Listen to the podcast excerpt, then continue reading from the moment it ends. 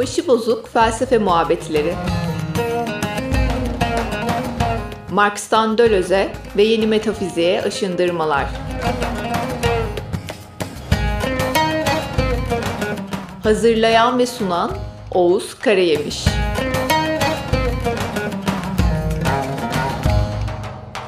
Tamam ufaktan başlayalım. Yani en azından standart prosedürleri aradan çıkartalım. Kendimi takdim etmem gerekiyor sonuçta. Ben Oğuz Karayemiş. Ee, Ege Felsefesi bölümünde doktora yapıyorum. En meslek gibi görünen mesleğim çevirmenlik. Ama para kazanmak için yaptığım işleri konuşmayalım gerçekten. Her işi yapıyorum para kazanmak için. Patateslerden bahsedeceğiz bu hafta. Bu hafta konumuz patatesler. Yani hükümet ekonomi çok kötü yönettiği için kilosu aşırı pahalılaşmış olabilir. Ama biz tabii bu konuyla ilgili değiliz en azından şu an için. Biz patatesin nasıl bir şey olduğuyla alakadar olacağız bu hafta. Bunu neden söylüyorum? Bin yaylanın ilk yaylasının adı Köksap ya da Rizom. O terminoloji meselesini halledeceğiz. Birazdan size bahsedeceğim. Köksap veya rizom. Patates klasik bir rizom veya köksap bitkisidir. Aslında bir botanik terim yani. Bahsettiğimiz terim. Rizomu bin yayladan 2 yıl önce yayınlıyor diyor Özgür Yaylanın yayın tarihi 1980. Rizomun yayın tarihi 1978 gibi bir şey. Aşağı yukarı. Bir ya bir ya iki yani ben tarihten net emin değilim.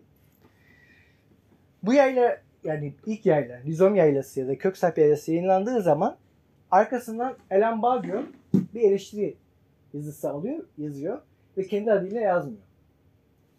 Maucu o zaman Bagio, Deleuze'ün seni falan basıyor lisanste Fransa'da. Yazının başlığı da patatesin, patatesin faşizmi.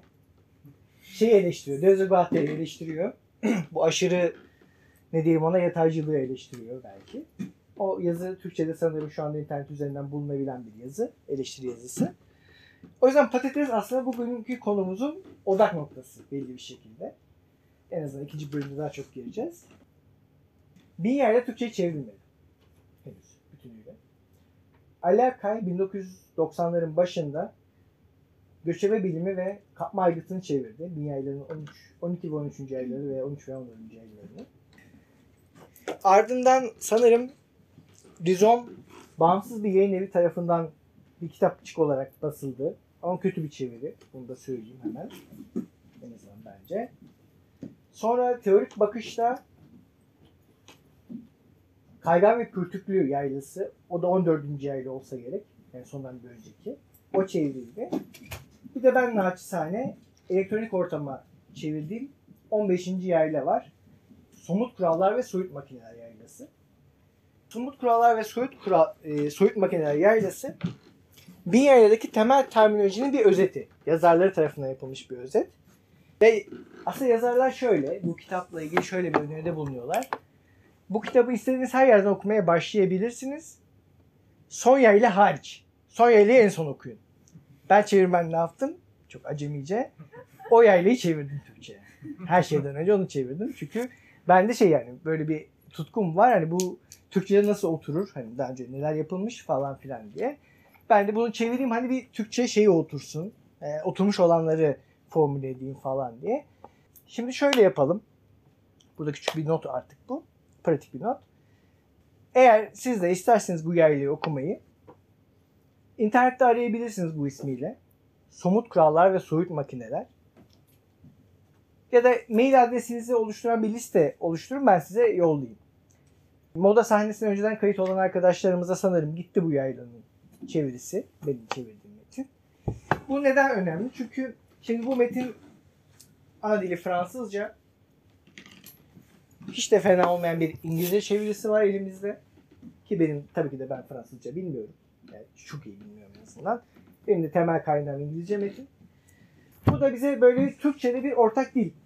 Yani ortak bir lugat sağlayacak. Dil değil de lugat. Beraber konuşabilmemiz mümkün olacak bir metin. Dolayısıyla orada ben Fransızcaların İngilizcelerini verdim kavramları nasıl karşıladığımı. Hani ilerleyen haftalarda, bu hafta daha çok felsefe tarihi içinden konuşacağız. Daha sakin bir konuşma olacak bu hafta. Bir hazırlık ısınalım diye. Ama ilerleyen haftalarda karmaşık kavramlar işte yersiz yursuzlaşma, e, tabakalaşma, efendime söyleyeyim birikme gibi daha karmaşık kaçış çizgileri gibi kavramları konuşurken ben bunun İngilizcesine baksam nerede bulurum hangi kelime bu diye ararsanız orada en azından e, benim çevirdiğim metin üzerinden bakıp bulabilirsiniz diye umuyorum. Teknik mesele bu. Yani eğer bir mail listesi oluşturmak isterseniz bir yerden oluşturun.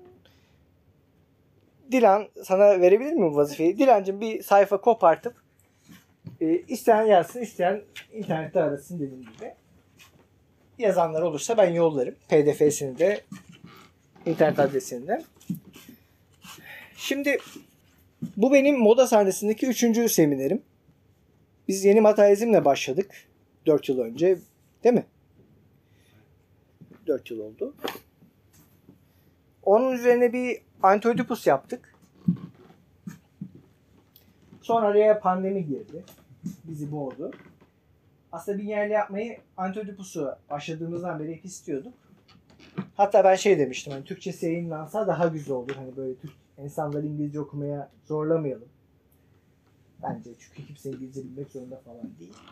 Hani bir fırsat verelim ve Türkçesi yayınlanırsa Türkçe üzerinden konuşalım. Ama maalesef hayat bizim arzularımızı gerçekleştirmedi çoğu durumda olduğu gibi. Ee, şu anda maalesef Dünya'nın Türkçesi elimizde değil ama ona rağmen başlayalım hadi yapalım dedik. Dolayısıyla aslında şimdi en azından Antioidipus'ta falan buraya gelmiş insanları birazcık tanıdık, aşina gelebilecek belli temel bilgileri vermek zorunda hissediyorum kendimi. Antioidipus'ta hatta yeni materyalizmden beri buraya gelen insanlar beni bağışlasınlar. Birazcık temel bilgiler vereyim ben size. Şimdi bu Dezogatari ne iş yapıyorlar? Ne ayaklar yani? Bu niye böyle bir kitap yazıyorlar? Neyle dertleri var? Hani o tarz muhabbetleri yapalım, ısınalım birlikte. Şimdi Binya ile 1980'de yayınlanıyor. Şimdi 1980 ne kadar kritik bir yıl olduğunu Türkiye'de yaşayan herkes bilir. Yani 12 Eylül darbesinin yılı aynı zamanda. Ve dünyada benzer bir eğilime tekabül ediyor. Şimdi hemen bir kontrast oluşturmak için e, Antioidipus'un yayın tarihini vereyim size. 1972. 8 yıllar aralarında aşağı yukarı. 72 ne? 68 devrimci dalgasının 70'lere giden bizde de aynı çizgide. 70'lere giden değil mi o büyük toplumsal hareketlerin, sınıf mücadelelerinin, anti sömürgeci mücadelenin, feminist mücadelelerin, Lubun hareketlerinin falan patladığı yıllar bunlar. Bütün dünya üzerinde yani korkunç bir e, alt üst oluş yaşanıyor 68 çığırında diyelim. Türkiye'de de kendi koşulları içinde yaşanıyor. 68'in e, işte bu neydi bizim sanat üzerinde bir sitemiz var. Eskop. İşte Eskop'ta falan 68'in Türkiye'deki tezahürleri üzerine üniversitelerde yaşanan şeyler üzerine, deneyimler üzerine unuttuğumuz aslında bir sürü şey yayınlandı. Oraya da bir kurcalamak isteyebilirsiniz bu konuda. Keza iletişim yayınlarından Dezo Guattari'nin Antioidipus'unu temel alan bir 70'ler tarihi de yazıldı. Şimdi ben kitabın ismini hatırlayamayacağım. Bana arada hatırlatırsanız bir bakarım. O da fena bir kitap değil. Yani şeyi 70'ler boyuncaki dönemi normalde nasıl biliyoruz? Sol hareketlerin tarihi üzerinden biliyoruz. İşte hizipler var. Bunların çeşitli konumlanmaları var. Stanisław Troçkiler zayıf, muacular falan filan. Bu, bu böyle bir tarihimiz var. Bir, birisi de bir tür taban tarihi yapmış. Dezogatteri'nin Antioidipus'unu merkeze alarak yani insanların dünyayı değiştirme arzusunu merkeze alarak taban hareketlerinin. Böyle bir kitap da yayınlandı. O da bayağı güzel bir kitap. Velhasılı kelam böyle bir aslında coşku döneminden ortaya çıkıyor Antioidipus. Antioidipus ne? Antioidipus şu. Dezogatteri'nin birlikte yazdıkları ilk ortak eser. Bu neden önemli? Şu yüzden önemli. Antioidipus Deleuze'ün felsefe alanında yaptığı aslında bence bir yeni Kopernikçi devrimi ya da kantçılığı tekrar eden bir devrimi. O bunların ayrıntılarına gireceğiz. Hiç endişelenmeyin bu terimlere. Takılmayın şu anda. Guattari'nin militan çabalarıyla, militan analitik ve yaratıcı çabalarıyla kesiştiren bir eser Antioidipus. Antioidipus temelde şunu hedefliyor. Bu önemli bir şey. Belki bunu not etmek lazım kenarıya. Antioidipus'a gelene kadar dünyayı biz ikiye bölüyorduk. Hangi anlamda? Bunu tamamen politik mücadele açısından konuşuyorum. Maddi üretim ve kültürel yansımalar. Ya bu kültürel yansımalara nasıl aşık olduğumuz, ailemizle nasıl ilişkiler kurduğumuz, kedilerimizi nasıl sevdiğimiz, nasıl kitaplar okuduğumuz. Anlatabiliyor muyum? Her şey dahil. Yani bu kültürel yansımalar dediğimiz şeyin içine gündelik yaşamımızı büyük oranda teşkil eden her şeyi dahil edebilirsiniz. Bu ikiye bölmeyi de şöyle formüle ediyorduk. Burası ideoloji, burası altyapı. Yani ideoloji deyince tabii üst yapıda. Antiotopus temelde bu ikiyi bölmeye itiraz eden bir kitap. Antiotopus'un bize bütün önermesi açılacak bu konu. Dünyayı nasıl ürettiğimizle dünyayı nasıl deneyimlediğimiz arasında böyle bir yansıma ve kopuş ilişkisi olmadı. Dünyayı nasıl üretiyorsak onu da öyle deneyimliyoruz. Ya yani böyle ideoloji, işte simgesellik, üst yapısallık, yansıma ilişkileri yok. Birbirimizi nasıl arzuluyorsak fabrikada da öyle üretimde bulunuyoruz. Ya da fabrikada nasıl üretimde bulunuyorsak birbirimizi de öyle arzuluyoruz. Kedileri öyle seviyoruz. Antiotopus temelde bu şeye bir çarpı işareti koyuyor. Buna ne diyelim? Buna arzu diyelim. Buna emek diyelim. Temel terimleri kullanalım. Ve diyor ki bize arzu ile emek özdeş bilinç dışımızda yani bilinç dışı üretme tarzımızla onların deyimiyle maddi dünyayı yani şu koltukları üretme tarzımız burada bu tiyatral alanı üretme tarzımız bugün bu semineri icra etme biçimimiz arasında bir kopukluk yok. Bir yansıma ilişkisi yok. Bir süreklilik var. Süreklilik kelimesi burada temel. Birazdan daha detayına gireceğiz. Süreklilik. Continuity. Bir süreklilik var. Bir kopuş, bir çatlak, bir ayrım yok. Çünkü baştan kopartırsak onu bağlamak için birbirine değil mi? Başka teorilere başvurmamız lazım. Ne? Mesela yansıma, pay alma, içeriye kaçma. Değil mi? Hegelci terimler, Platoncu terimler. Bunların hepsi devam ediyor. Evet, ayrı dünyalarsa bunlar. Onları birbiriyle ilişki kurmak için ara terimler kullanmamız gerekir. Diyor ki bize hayır. Aralarında bir süreksizlik yok. Discontinuity yok. Aralarında bir süreklilik ilişkisi var. Bunlar birbirini takip ediyorlar. Antiotopus büyük bir kitap. Gerçekten de. Ve şey e, Fransız felsefe sahnesini çok karıştıran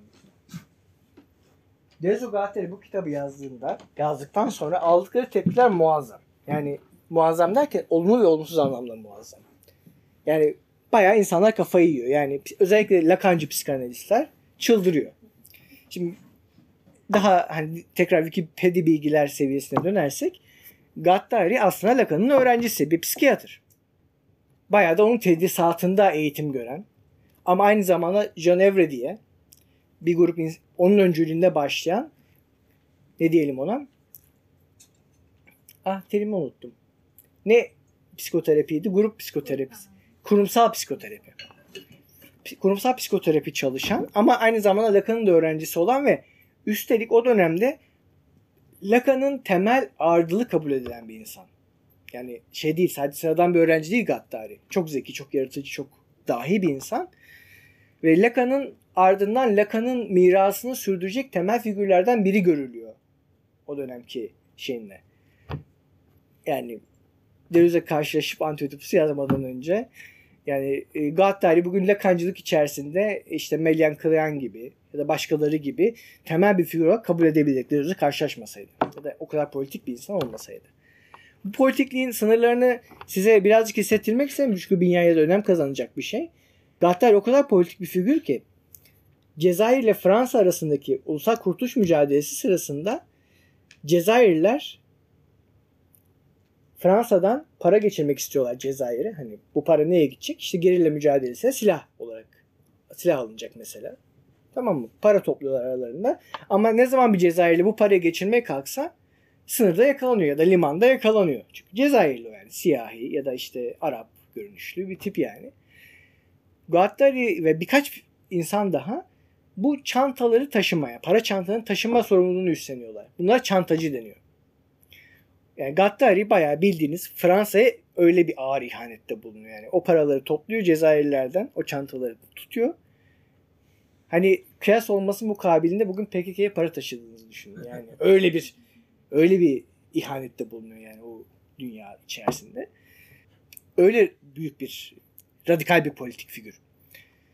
Deleuze deseniz Deleuze öyle bir figür değil. Deleuze tamam Deleuze çok politik bir figür. Bir yandan metinlerinin içerisinden öyle ama pratik hayatında öyle değil. Daha soylu bir aileden geliyor. Zengin bir aileden geliyor en azından.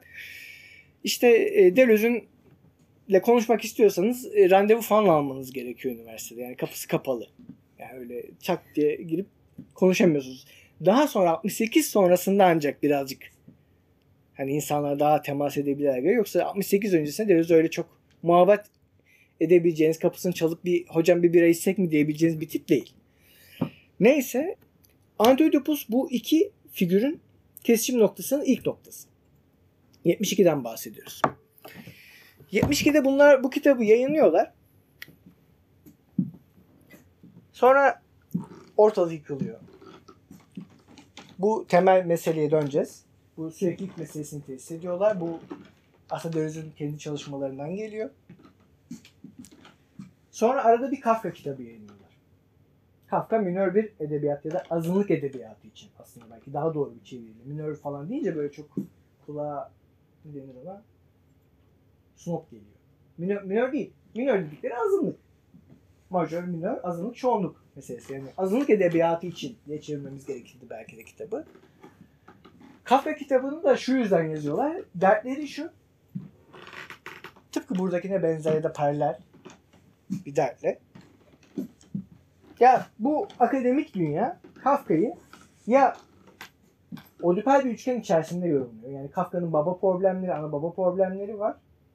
Bütün edebi eserlerini yayınladığı ve sağlığında yayınladığı ve arkadaşın ihanetiyle yayınlanan bütün edebi eserlerini biz bu ana baba meselesi üzerinden Freudian teori içerisinde yorumlayabiliriz. Ya da bunu eserlerine ihanet eden arkadaşın çifte ihanetinin neticesinde bir teolojik mistik bir meselenin parçası yorumlayabiliriz. Yani Yahudilik içerisinde yorumlayabiliriz. Max Brod derdi değil mi? Brod muydu? Brod miydi? Brod. Teşekkür ederim. Max Brod'un çift ihaneti de bu. Yani biz bunları tamam ana baba meselesi yorumluyoruz ama bir Yahudilik teolojisi, mistisizm içerisinde yorumluyoruz. Aslında Kafka kitabı da temelde buna bir itiraz. Kafka kitabı da bize şunu söylüyor. Yani kısa bir özet. Aslında araya biz bunu sokmayı düşünmüştük değil mi? Kafka konuşabiliriz belki diye bir yerden önce ama tabii biz onu araya sokana kadar hastalık girdi araya. E, Kafka'da da temel önerme şu.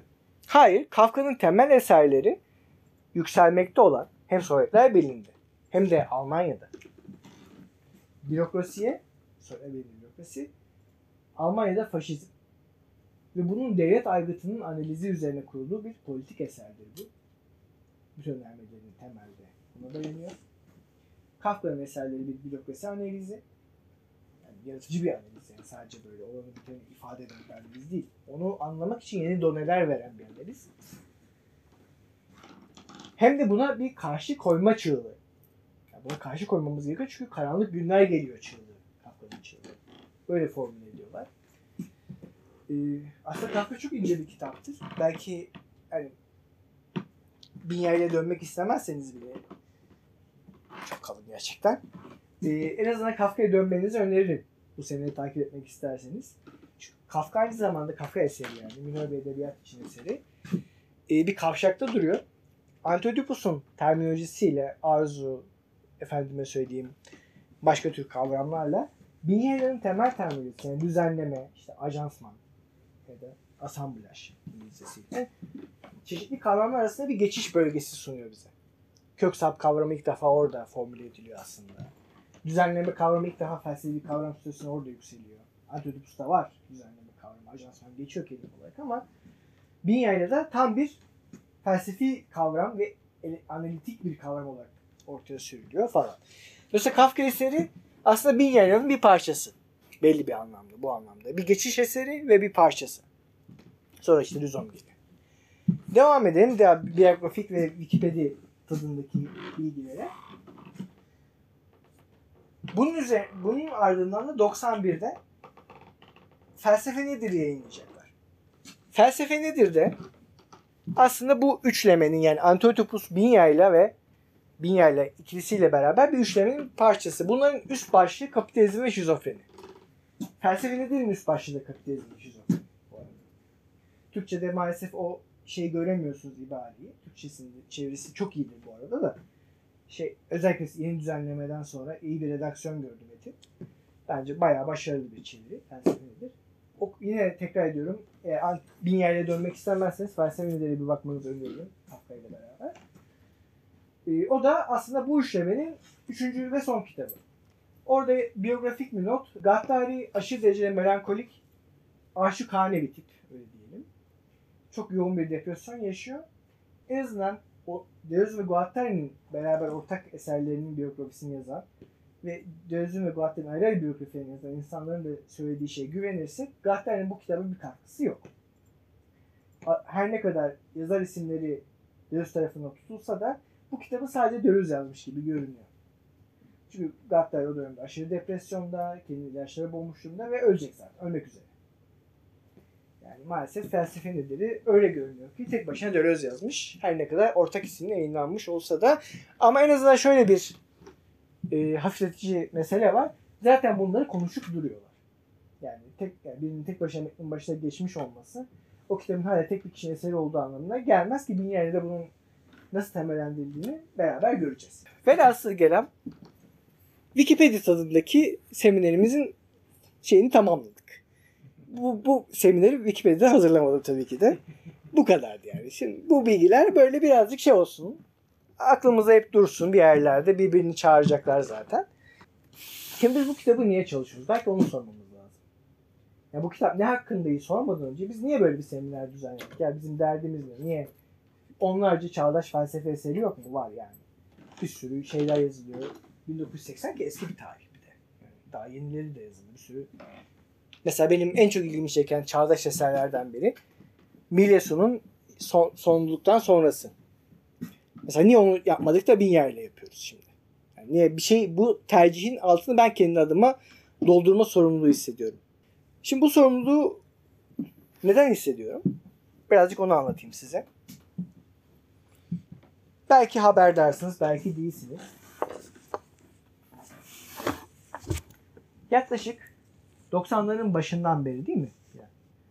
Bir yeni materyalizm, spekülatif realizm, işte nesne önemli ontoloji gibi yeni felsefi akımlarla iştigal ediyoruz. Bunların ortak özelliğini hemen söyleyeyim. Öyle çok karmaşık bir mesele değil. Bunların ortak özelliği dünyanın, kozmosun, evrenin insandan ibaret olmadığını, insan olmayanların da yani insan olmayan canlıların, kedilerin, ineklerin, koyunların, kirelerin, farelerin, sıçanların, bitkilerin, keza bakterilerin, virüslerin. Değil mi? Panelde hepimiz Neyse ve cansızların. Mesela değil mi? İklim krizi yaşıyoruz. Bunun anlamı ne? Hava kütlelerinin yer değişimleri hayatımızı felç ediyor. Korkunç yağmurlar, kasırgalar değil mi? Ya da deprem kuşakları. Değil mi? Biz İstanbul'da yaşıyoruz. Yani deprem hepimizin bildiği ama bilmek istemediği gerçeklik. Yani jeolojik hareketler, cansız maddeler. Bunların failliğini onlara iade etmek üzere kuruldu felsefi girişimler bunlar. Yani e, daha öncesinde nasıl bir felsefe dünyası vardı? Aramızda bilmiyorum felsefe okuyan var mı? O varsaymıyorum. Sosyal bilim okuyan olduğunu bildiğim için onu hemen şey yapıyorum. Sosyal bilimde, felsefede e, insan merkezli bir, insanın fail olduğu, insanın merkezi fail olduğu en azından bir tasavvura sahipti. Ama bu bu dünyayı anlamak için yetersiz geliyor. Uzun yıllardır. Yani deprem oluyor, evi yıkılıyor. Yani bu insan fail olsa, insan evi inşa ediyor olsa ne olur? Evini deprem yıkıyor. Ya da ne bileyim hasta oluyorsun işte bak iki yıldır birbirimizi göremedik yani. Hepiniz maskede oturuyorsunuz ben konuşuyorum. Şimdi bak bunların hepsi virüsün failliğinin değil mi? Virüsün bir dünyevi etkilerinin bizim aşan, bizim ancak maske takarak karşılık verebildiğimiz etkilerinin neticesi. Şimdi dolayısıyla felsefede böyle bir insan olmayanlara ontolojide hak ettikleri yeri verme, adil davranma eğilimi başladı. E bu adalet meselesi o kadar kritik ki. Biz normalde şöyle bir dünya tasavvur ediyorduk. Dediğim gibi e, buraya benle beraber işte seminerde gelen arkadaşlarımıza tekrar oluyor ama artık beni affedecekler. Ontoloji yaparken ya da felsefe yaparken insan diyorduk. Bu felsefemizin yarısını teşkil ediyor. Bunun işte insanın e, ne diyelim akli melekeleri, yetileri, yetiler, ahlakı, efendime söyleyeyim politikası vesaire vesaire gidiyor. Epistemolojisi, bil- bilme yetisi temelinde. Burada da insandan gayrı her şey var. Ya o kadar korkunç bir şey ki bu. İnsandan gayrı her şey dediğimizde yani insan burada felsefenin yarısını işgal ediyor ya. Ya burada işte Andromeda galaksisi falan var. Ayıp yani. bütün bütün şeyler var. Canlılık var. Yani insan var. İnsandan gayrı her şey burada sadece nesne olarak var. Üzerinde işlemde bulunabildiğimiz bir takım etkisiz elemanlar neredeyse. Tabii ki de hiçbir e, modern filozof bu kadar naif değil. Mesela en şu an lanetli anılanlarından e, Bacon'a gidip baksanız Bacon aslında çok zeki bir filozof ve hiç de öyle naif bir filozof değil. O bile bize diyor ki yani doğa öyle çok her şeyi düzenleyebildiğimiz bir şey değil. Belli bir uyum sağlama, belli bir etki alanı kapasitesine sahip. 1600'lerde, 1700'lerde bunu söylüyor Bacon. Ama yine de genel bir hani ne diyelim ona ana akım algı açısından söyleyelim. Burada insandan gayrı her şey var. Teknolojik unsurlar var, diğer canlılar var, cansızlar var. Her şey var. Bunun adı aslında biliyoruz. Dikotomik ontolojiler bunlar. Ya da işte dualist ontolojiler. Temelde. Hangi dualizm bu? İnsan özne ve geri kalan her şey nesne. Bu anlamda şu an. Yani daha ontolojik anlamdaki dualizmden bahsetmiyorum henüz. Şimdi bu 1990'lardan beri harekete geçen felsefe akımları yeni materyalizm, nesne önemli ontoloji adları da zaten bir şeyler ifade ediyor. Spekülatif gerçekçilik veya realizm. Temelde bu çizgiyi silmek üzerine kurulu. Diyorlar ki böyle bir çizgi yok. Bu senin hüsnü kurundun ya. Böyle bir çizgi olabilir mi?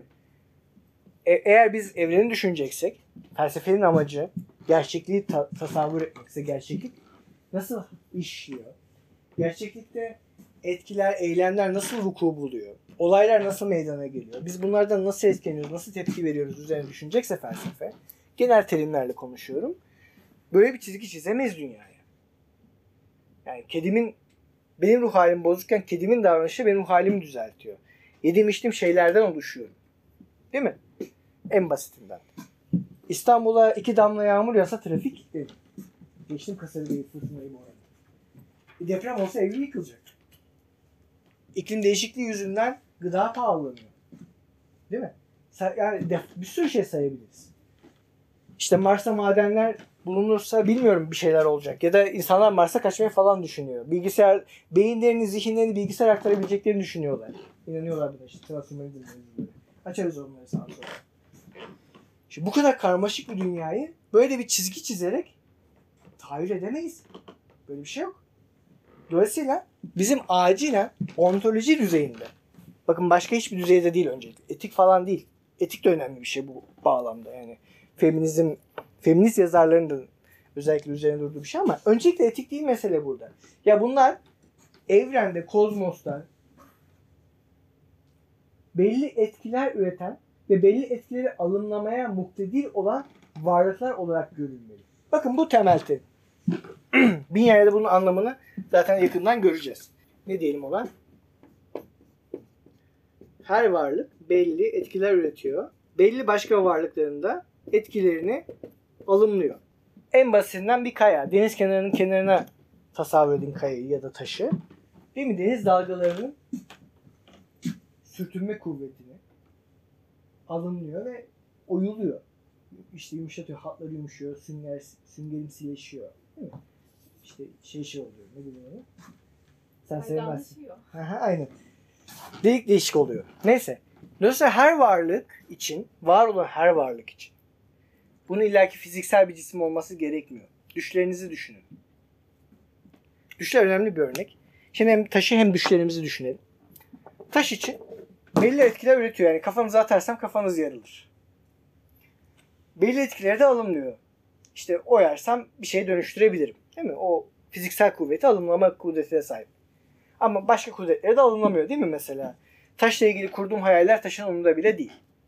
Yani taş, kafanıza taş atma hayalimin taş için bir anlamı yok. Kafanıza taş atarsam ancak taş gerçekten bir şeyler üretmiş oluyor. Hayale dönelim bu noktadan itibaren. Bir düş gördünüz. Gece Karabasan yaşadınız. Ben yaşıyorum sık sık. Karabasan'ın kendisini benim üzerine fiziksel bir etkisi var değil mi? Uykum bölünüyor, yoruluyorum. En basitinden yani korkunç bir şeydi Karabasan. Ama mesela Karabasan sadece bundan ibaret mi? Hayır. Belli etkiler alınmamasından kasıt ne? Mesela ben onu yorumluyorum. Bir psikanalist de yorumlayabilir. Benden farklı yorumlayacaktır. İşte Dilan'ı anlatırım. Dilan onu farklı yorumlayacaktır. Ya da Kemal Hocam'a anlatırım. Ondan bir tiyatro oyunu çıkartır. Değil mi? Belki de bilmiyorum. O kadar renkli karabasanları yok da yani öyle geliyor. renkli karabasan diye bir şey olmaz ayrıca. Ne demek?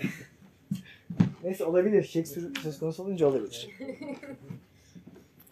Şimdi dolayısıyla istersek fiziksel cis- maddelerden, cisimlerden bahsedelim. Kelimenin dar anlamında. Hem de istersek de gayri fiziksel, cisimsel olmayan hayallerden, düşlerden, fantezilerden bahsedelim. 90'lardan beri felsefe her varlığın temelde bu kurallara uyduğunu, dolayısıyla felsefe denen mesleğin, icranın, pratiğin, ne derseniz ona, teorinin, teorik çabanın insan merkezli olamayacağına hükmetti. Her varlık için bunları temel alan ve bütün bu temel iki özelliği daha doğrusu temellendirecek şekilde felsefe yapmak gerektiğini formüle. Bunu niye anlatıyorum? Çünkü bütün bu hikayenin başı bana sorarsanız sadece bana sormayın tabii ki de akademik olarak da belki de öyle. Binyerle. Binyerle tam da aslında bunu 90'lar bakın 90'lardan bahsediyorum burada. Yeni materyalizm falan derken 91-92 işte Rossi Buredotti yazayım isimlerine bakmak isterseniz. Yeni materyalizm konusu yazımda. Diye de Manuel Delanda. Ne iyi ki bu iki yazarın da kitapları Türkçe'de var. Bayağı da var. Temel eserler en azından. Bu iki figürün de çalıştığı temel alan aslında bayağı Deleuze Guattari. Arada konuşmayın çocuğum. Dikkat edin. Rossi Brodetti bir şey olmaz. Rossi Brodetti Deleuze Guattari'nin doğrudan öğrencisi. Deleuze'nin doğrudan öğrencisi. Fransa'da ondan ders almış bir öğrenci. Manuel Delanda da Yeni Materyalizm diye bir makale yayınlıyor. 91'de sanırım. Neomateryalizm olması lazım. Bakabilirsiniz. Onun Türkçesi henüz yok. Korkunç yazdığım vazgeçtim. Boş ver not almayayım bunu. Şöyle. Bin yaylanın ikinci yaylası şeydir. Ahlakın jeolojisi. The Geology of Morals. Onun üzerine bir yorum. Neomaterialist Interpretation. A Geology of Morals. Ahlakın jeolojisi. Yeni materyalist bir yorum. Ya da yorumlama. Şimdi dolayısıyla Binya'yla ve daha geniş anlamda Deleuze Guattari'nin çalışmaları bugün çağdaş felsefe içerisinde gördüğümüz bu daha ekolojik tırnak içinde, daha insan merkezci olmayan, insanın ötesindeki gerçekliğe uzanan, gerçekliği daha bütüncül bir şekilde kavramaya çalışan felsefe hareketin temel kaynağı. Dolayısıyla benim gerekçelendirmem, ben size niye Binya'yla semineri verme arzusu duydum sorusunun benim açımdan yanıtı 1980'den beri bu kitabın açtığı kıta kayması çağımızın felsefi güzergahının ve politik problemlerinin yeniden ifadeye kavuşturulmasının temel kaynağı olduğu. Anlatabiliyor muyum? Bu kitap olmasaydı belki bu yollara yeniden girerdik ama bu kadar değerli toplu giremezdik. Tabii ki de yani yönelimler sadece tek bir kitapla, tek bir yazarla, tek bir etkiyle açıklanamaz. Bunlar daha yani Foucault'cu anlamda daha derin, daha bilinç dışı süreçlere tekabül ederler ama aslında bin yayla beri yandan da. Bakın burası güzel bir nokta. Hemen burayı deşeyim birazcık da biz. Oo, ara vermemiz gereken süreyi mi açtık? Hayır, kaç buçuk hocam? E, yok 10 geçiyor şu. Ha süper Yok, tamam. 20 dakika. Tamam tamam. Tamam tamam süper. Şimdi bu noktayı birazcık açayım size. Kelimeler ve şeyleri belki duymuşsunuzdur Michel Foucault'un. Michel Foucault'u Michel Foucault yapan ilk büyük eserlerden biri kliniğin doğuşuyla beraber. Açısından. 1950'lerde yazdığı bir eser. Ve orada episteme diye bir şeyden bahsediyor Michel Foucault. Episteme ne? Belli bir çağın, ama bu çağ böyle 100 yıl falan değil. Yani zamansal bir sınırlamayla ilgili bir şey değil daha doğrusu. Episteme dediğimiz şey belli bir çağda dünyayı tasavvur eden doğa bilimlerinin, insan bilimlerinin ve felsefenin dünyayı nasıl tasavvur ettiğine dair bilinçsiz ya da bilinç dışı varsayımlarının toplamı. Bunu bir tür şey olarak düşünebilirsiniz. Yani bir koşullar kümesi ama hepimiz bunun farkında değiliz. Yani mesela diyoruz ki insan temelde hakları olan bir bireydir diyoruz. 1789'dan beri diyoruz bunu. Ama bunu temellendirme ihtiyacı duymuyoruz. Değil mi? Bu bizim için varsayım. Yani bu temel bir şey. Bunu sorgulamıyoruz bile. İşte bu, bu tarz varsayımların olduğu yer episteme dediğimiz şey. Episteme sayesinde bir zemine oturuyoruz. Bir tür kolektif toplumsal bilinç dışı burası. Hani koyu birazcık çarpıtıyorum burada da işimize yaradığı kadar böyle bir ihaneti göz önüne alabiliriz. Bu sayede birbirimizle konuşabiliyoruz. İnsan deyince, birey, birey deyince, hak deyince, hukuk deyince az çok hepimizin paylaştığı bir varsayımlar kümesi içinde konuşmuş oluyoruz. Bilimsel araştırmalarımızı buna göre yapıyoruz. İstiyorsanız bunu konum paradigmasıyla falan da kıyaslayın. Ya da işte başka bilim felsefecileri neydi? Laka, Lakatoş muydu ya? Araştırma programları kiminle? Unuttum. Lakatoş muydu? Tamam. Tamam tam aynı düzeyde şeyler değil ama hani şu anlık işimize yarayacak kadar bir e, alakaları var. Yani bir şeyler, bir temel varsayımlar dizisi var. Foucault bunu episteme ediyor. Şimdi bu kitabın arzusu ne? Bu kitap çok büyük bir arzuya sahip. Yani öyle büyük bir amaca meftun ki çok iddialı bir şey. Diyor ki bu kitap ben yeni çağın bilinç dışı olacağım. Ben yeni çağın epistemesi olacağım. Ben yeni çağın varsayımları kümesini tesis edeceğim. Üstelik bunu hiçbir şey varsaymadan yapacağım. Bin yaylanın temel amacı bu çağın içerisinde düşünen insanlara yani 80'den sonra düşünen insanlara bir tür temel varsayımlar, bir tür temel bilinç dışı sağlamak. Bakın bunun bağlantısı nerede? Antiochus bize diyordu ki bilinç dışı dediğimiz şey bizim yaşayıp unuttuğumuz anılar silsilesi değil. Bu bilinç dışının bah, e, ne diyelim ona bastırılmış bir imgesinin ürünü. Bilinç dediğimiz şey bizim yaşadığımız ve unuttuğumuz şeylerden oluşmuyor. Bilinç dışının bastırılması neticesinde geçmiş deneyimlerimize aksine yapışıp kalıyoruz. Anne baba problemlerimiz yok değil. Anne baba problemlerimiz var. Antiochus Ödipal yapıya suçlamaya bakıyor ya. Anne baba problemlerimiz var. Ama bilinç dışımız anne ve baba tarafından belirlendiği için değil. Anne ve baba anne ve babaya bizi iten diğer bütün toplumsal kuvvetler bizi bastırdığı için anne ve baba problemlerimiz var. Dünyaya anne ve baba aracılığı dışında erişim şansımızı kaybettiğimiz için anne ve baba problemleri yaşıyoruz. Dolayısıyla anne ve baba ile ilgili bütün bastırılmış anılarımızın oluşturduğu unutulmuş o bellek bilinç dışı falan değil. Bilinç dışının bastırılmasının bir ürünü sadece. Yan ürünü hatta. Onların değil. Dışı dediğimiz şey üretilmek zorunda, geleceğe doğru açılmak zorunda olan şey. Bilinç dışını ya üretiriz ya da ana baba diye inler inler dururuz. Odamıza kapanırız, kapalı kapılar ardında anam da babam da, anam da babam da. Beni sevmediler, ben onları sevmedim. Ben çok suçluyum, onlar beni mahvettiler diye ağlar dururuz. Antiochus'un önermesi bu. Dolayısıyla biz bilinç dışı üretmek zorundayız. Nasıl? Aşık olarak. Tiyatro yaparak. Seminere gelerek. bilinç dışını böyle üreteceğiz. Gelin üretin. İşte ne bileyim e, bir sürü şeyle işte teknolojik aygıtlara bağlanarak, üniversitelere giderek, mücadelelere katılarak tabii ki de daha büyük şeylere atlarsak. Hocam Lütfen. ama burada şimdi bilinç dışında ürettiğimizin nasıl ürettiğimizin bilincine vardığımız andan itibaren o bilinç dışı dönüşmeye başlamıyor. Bir şey olmaya başlamıyor. Bilinç, bilinç dışında bilinçli olarak üretmemizin hiçbir anlamı yok. Yani Shakespeare değil mi bir çağın bilinç dışını üretti.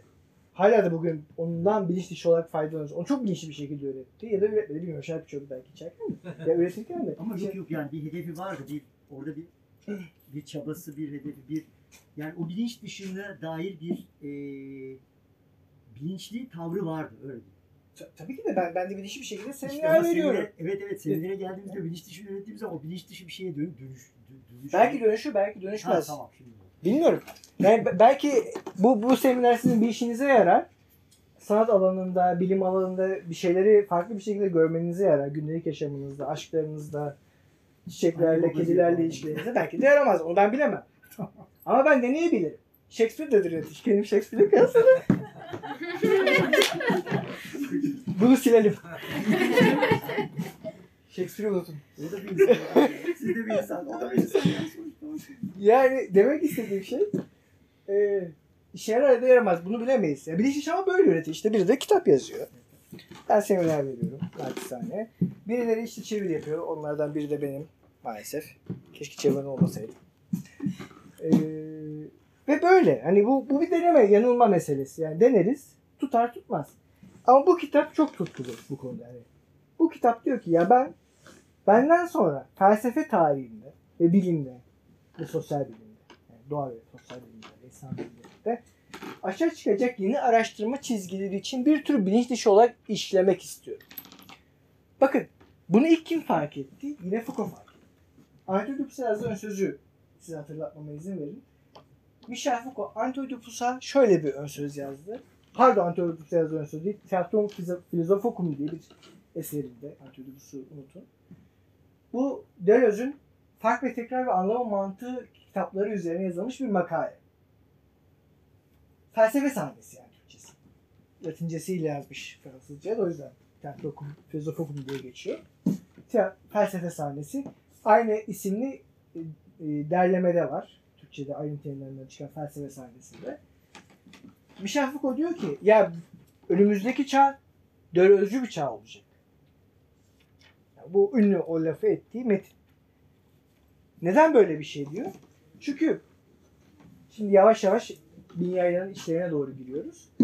Çünkü bu çağda bilim icra etmekten anlaşılan şeyi fizikte, atom altı dünyada, atom üstü dünyada, biyolojide, moleküler kimyada, sosyal bilimlerde, nereye geliştirsiniz? Kozmolojide, nereye giderseniz gidin, bilim icra etmekten anlaşılan şeye bir metafizik sağlamak istiyor çünkü Deleuze.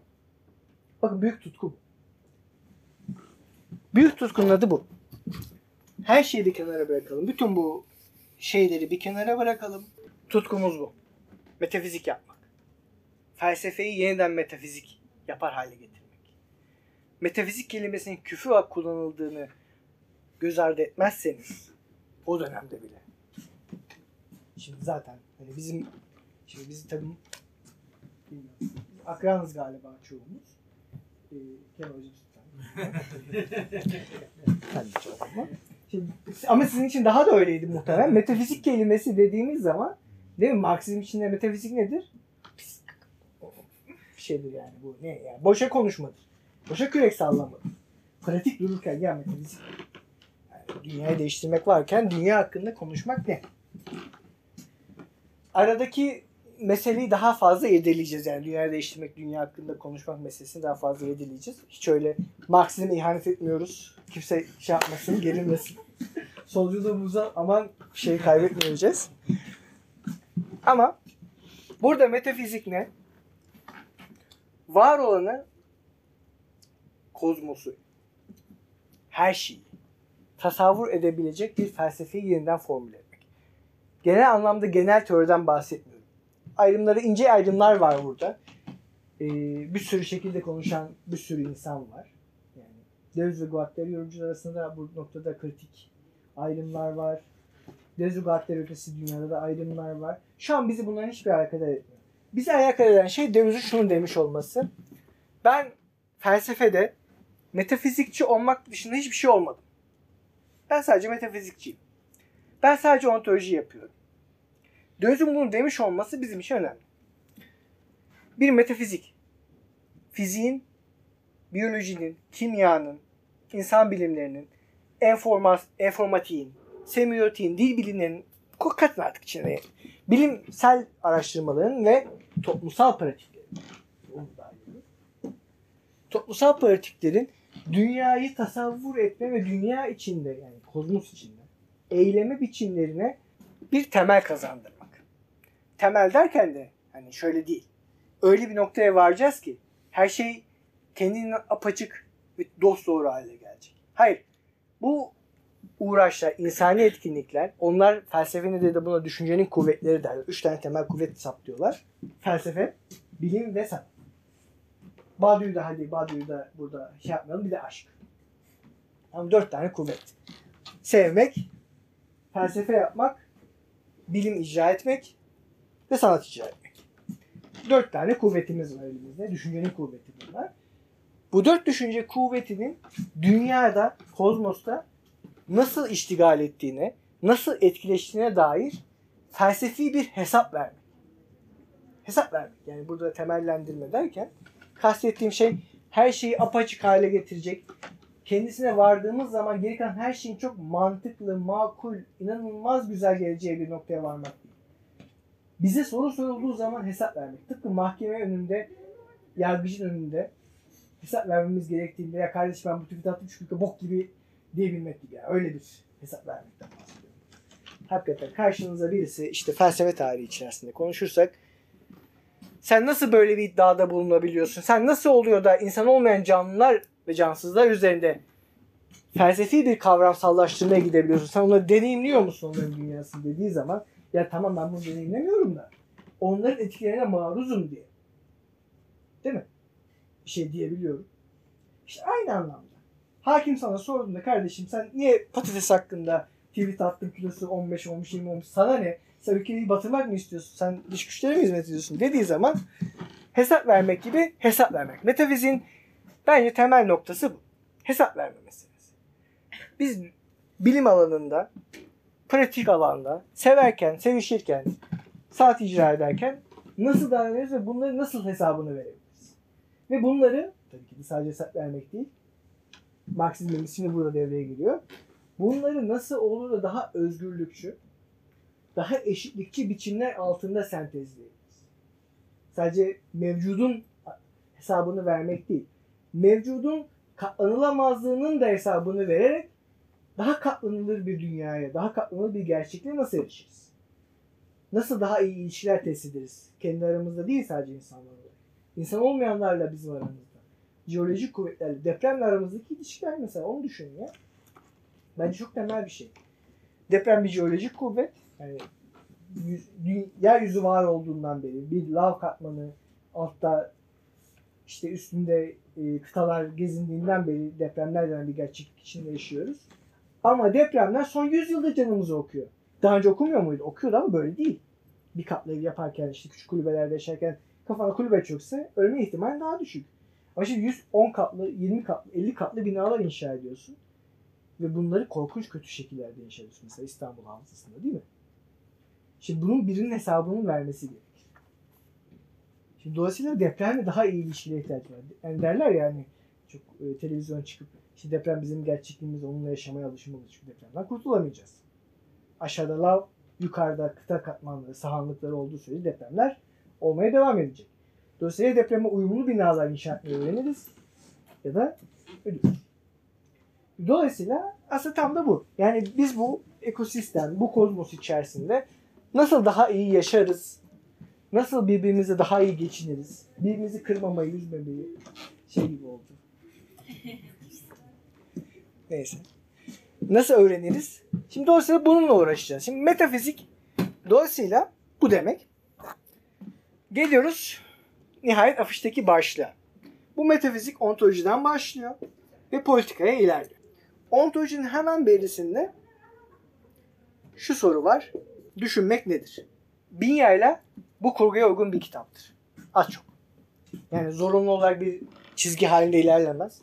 Yazarlarının bu konuda ihanet etmeyeceğim. Başka konularda bir sürü ihanetimiz olacak ama bu konuda ihanet edecek bir şey yok. Köksap yaylası düşünmek nedir sorusuyla iştigal eder. Düşünmek derken kastettiğimiz şey maruz kaldığımız şeyleri nasıl algılarız gibi. Basit temel düşüncelerden bir şey bir şey maruz kalırsak onun hakkında düşünürüz ister istemez. Sonra işte burada ahlakın jeolojisi. İşte burada da ne var? Göçebe bilim. Aslında bilim hakkındadır daha çok da bu arada. Kap Maygıt'ı. Bunlar bin yaylanın yaylaları. Bin yayla düşünmek nedir sorusuyla açılır Köksap yaylasıyla. Şu anda birazcık şey yapıyorum. Sonra ontoloji yani gerçekliğimiz nasıl bir yerdir? Gerçeklik nasıl üretilir? Sorusuyla devam eder.